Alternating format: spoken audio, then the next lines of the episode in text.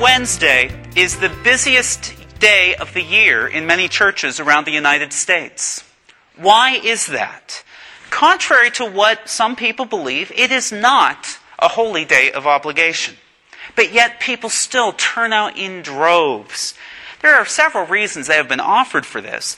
The first one is this is a day where you get something for free. Please note our third public service announcement. If you are not par- marked in the space, if you're not parked in the space marked John the 23rd and you don't have a permit, we cannot guarantee that you won't get a ticket. You may end up getting dust for $32.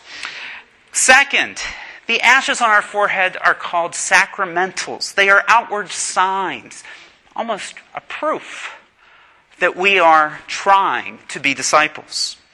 And the third, and probably the most significant thing, I think, is that we all know that we are sinful, but there are very few other publicly acceptable ways to discuss our sinfulness in society today. We start the season of Lent with this acknowledgement of our sinfulness. As we will hear the prophet Joel exhort us, proclaim a fast, call an assembly, gather the people. Today we fast. Today we gather. Today we acknowledge our sins. Joel also conveys the hope that perhaps God will again relent and leave behind a blessing. Before we continue this Mass and hear the second reading, I'd like to challenge each of us to sit in contemplation for several minutes. Sit comfortably but with your spine straight. Place your feet flat on the floor. Breathe deeply and slowly. Let us sit with soot on our foreheads, contemplating the following questions What is weak and sinful in me? What needs to be healed? What is good and strong in me? What needs to be strengthened?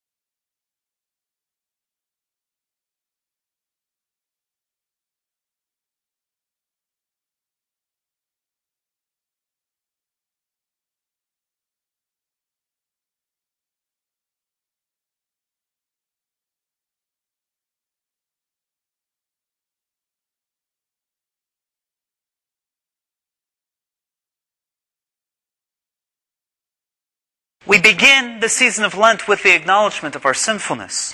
But that is not where we are called to stay for the remainder of the season. Let us begin the process of growth and healing as we listen to an exhortation from St. Paul. When you hear the word Lent, what's the first thing you think of? A smudge on your forehead? Eating fish? Giving up chocolate?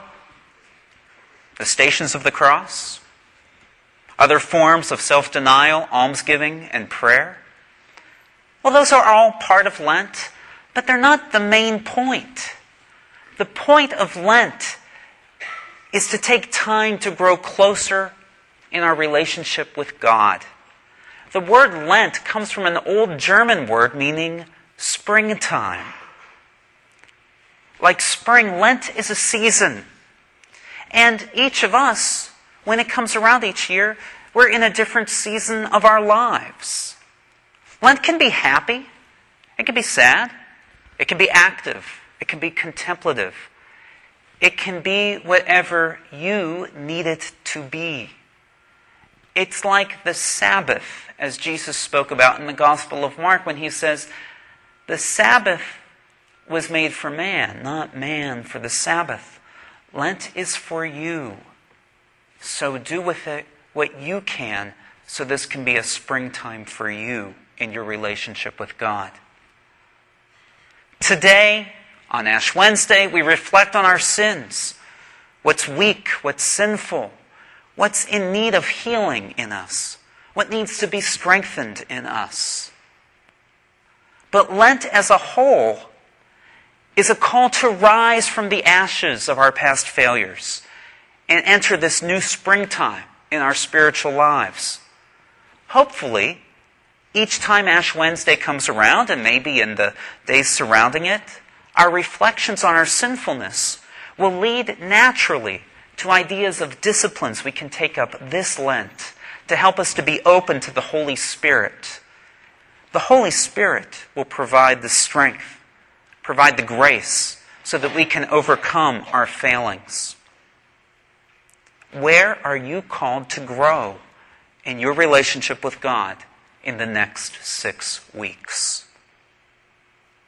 Some years, it might be all you can do to get through the day. And so maybe it's a year for simple things, simple ways to grow through simple disciplines. Maybe some years things are going pretty well, and you could do something more heroic for Lent.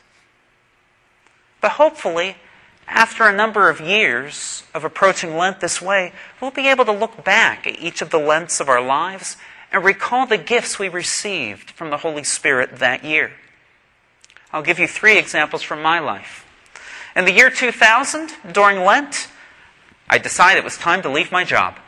And so I was searching for a new job as an optical engineer, and I found it and was able to move before Lent was over. The gift I received from the Holy Spirit that year was the gift of learning what I could receive if I had the guts to take a leap of faith. Two years ago, my Lent was a time for addressing issues of death and dying. I will reflect deeply on that next week. Sunday is the anniversary of my mother's birth, and Saturday is the anniversary of my father's death. My freshman year in college was the season of Lent when I got more involved with the church. I went to all the services for Holy Week. I had never done that before. And it took the Holy Spirit a while, or it took me a long time to realize the Holy Spirit. But that might have been the beginning of the inspiration to become a priest. As a professor of mine said, when the Holy Spirit's in the room, watch out. You never know what's going to happen. Think about how you are called to grow in your relationship with God. And then, and only then, Choose the disciplines you plan to take up for Lent. This is the more mature way to celebrate Lent. I have yet to meet somebody that chocolate is the thing that is keeping them back from their relationship with God. So have all the chocolate you want this Lent. Are you too self centered? Consider this Lent getting involved in serving others. If you're an undergraduate, come to CSA tonight at 7 o'clock. And Bernadette, who I saw out here somewhere, and uh, Fatima will be talking about service projects that they have going on. Little tiny things involved with several uh, charities around the city that you can get involved with. If you're a graduate student or a young professional, our group of graduate students and young professionals, some of them help out at Shannondale Nursing Home on Monday nights. They play bingo with the seniors, and everybody has a great time, right? We have a whole bunch of bingo players over there, all for the glory of God. Are you overwhelmed by your schoolwork or your work obligations or other things? Maybe this is the season to simplify your life. Less time on Facebook, less TV do you get drunk every weekend? Perhaps you should give up beer for six weeks, not chocolate. Are you addicted to internet porn? Resolve to try to kick the habit this Lent. And it's hard. But if you need someone to talk with, Dr. Ruth, Father Charlie, and I would be glad to meet with you one on one and offer you some advice and counsel. Do you maybe struggle to believe that God finds you lovable? Maybe what you need to do this year for Lent is to love yourself. Get enough sleep every night. I've heard it can be done, that you can actually study while the sun's up. Eat healthy food. Go to TRECS on a regular basis. Is there a relationship in your life that's been deteriorating, maybe with a friend or a spouse? Consider entering into a deeper prayer and maybe looking for some counseling this Lent.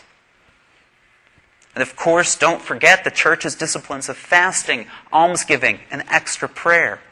But adapt them to help you reach your growth goals over the next six weeks. For example, I love sushi. And this is the city that I've lived in that has the cheapest, best sushi around. But I don't think that going out for sushi every Friday is really the idea of making a sacrifice. And remember, the idea of fasting is to have more money to give to the poor. The reason people don't eat meat on Fridays comes from the medieval practice that serfs were allowed to eat fish from the manor lands, but they weren't allowed to eat meat. And the idea was that the wealthy people were to live like the serfs by only eating fish. Save the money you can. I know there are students, and you think you have no money, but if you are having grilled cheese for dinner on Fridays, there must be an extra dollar somewhere you can give to the poor. Maybe you can take that money and put it in your Catholic Relief Services rice bowl. There's stacks of them out there. Take one with you. Put your spare change in it throughout Lent and return it to us. We have a box with a rice bowl shaped hole in the top. You can put that there. We also support the pregnancy help centers of the city of Knoxville, and you can put spare change in here or write a check and bring that in and put it in the box with the baby bottle shaped hole in the top. Perhaps you would like to give to Catholic Charities of East Tennessee. There are envelopes out there for tomorrow's fundraising dinner. You can still send the money without going to the dinner. There are lots of opportunities at John the 23rd this Lent to learn new ways to pray. We have a Lectio Divina group that is meeting on Mondays, and a Seven Last Words reflection series that will be on Fridays. Even if you're under 40, it's not against canon law to take a bulletin. Take one home, it has information. We have a wonderful program going on with more than 65 people involved called Living the Eucharist. These are groups of people who are gathering every week to study the upcoming gospel passages on Sundays. Call the office in the next day or two, and we'll try to get you involved with a group that's uh, starting to form. There are great web prayer resources on bustedhalo.com. That's the website for people who are young adults who consider themselves spiritual but not religious. There's about 150 flyers with that web address out there with all the neat stuff they have to help you with just a couple minutes of prayer a day. We have our black little booklets and our purple booklets out there for a reflection that you can do every day during Lent. The purple are for kids, but last year Father Charlie talked about how much he loved that, and we actually used more of the purple ones than the black ones last year. Black for adults, purple for kids, or for the young at heart. If at all possible, go to the sacrament of reconciliation. It's easier to start your new springtime with God when you clean the slate. Again, check the bulletin for the opportunities for that sacrament, or call and make an appointment with Father Charlie or me. But the main point is this Lent is a season for us to grow. As St. Paul says, now is a very acceptable time.